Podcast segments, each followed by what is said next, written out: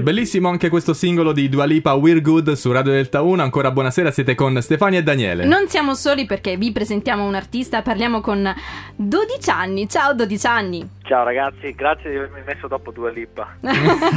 Vabbè, ma bisogna rimanere all'altezza degli artisti, no? Eh beh, certo, certo, certo. Ecco, a proposito, tu sei un cantautore, ma in realtà sei tante cose insieme, è vero? Eh, diciamo che negli ultimi anni ho sperimentato anche altre vie come, come l'arte contemporanea, l'arte performativa. Andrea, a me ha incuriosito, Andrea in arte 12 anni, eh, l'aspetto per cui eh, tu hai avuto un periodo di inattività di circa 4 anni, correggimi se sbaglio. Ah, no, è vero, è vero, è vero. Ok, e dopo quel peri- tuo periodo di inattività, cominciato alla grande riaprendo i concerti di Calcutta.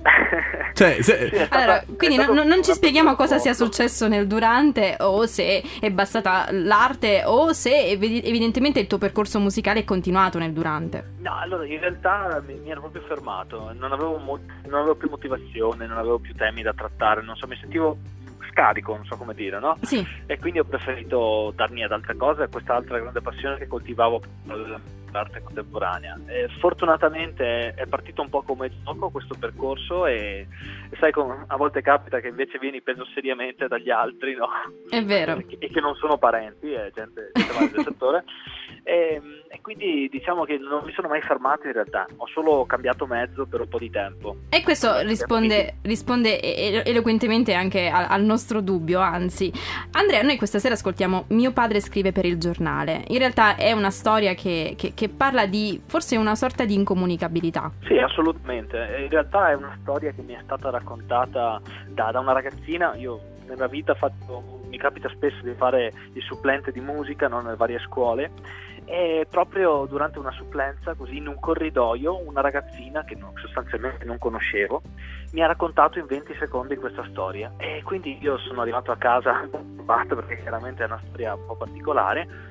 Eh, Era, era scritta, è, proprio, è venuta così, eh, come lei me l'ha raccontata in sostanza. Eh, Andrea, ne- nel fuori onda ho scoperto che in realtà vi conoscevate già tu e Stefania eh, perché avevate avuto eh, qualche anno fa un'intervista insieme. Quanti anni fa più o meno? Adesso non riesco. Penso un 4-5 anni fa. Eh, cinque anni fa, credo. Eh, da, da lì, da quel momento in poi, che cosa è cambiato fino ad oggi? Perlomeno Andrea oggi come si sente?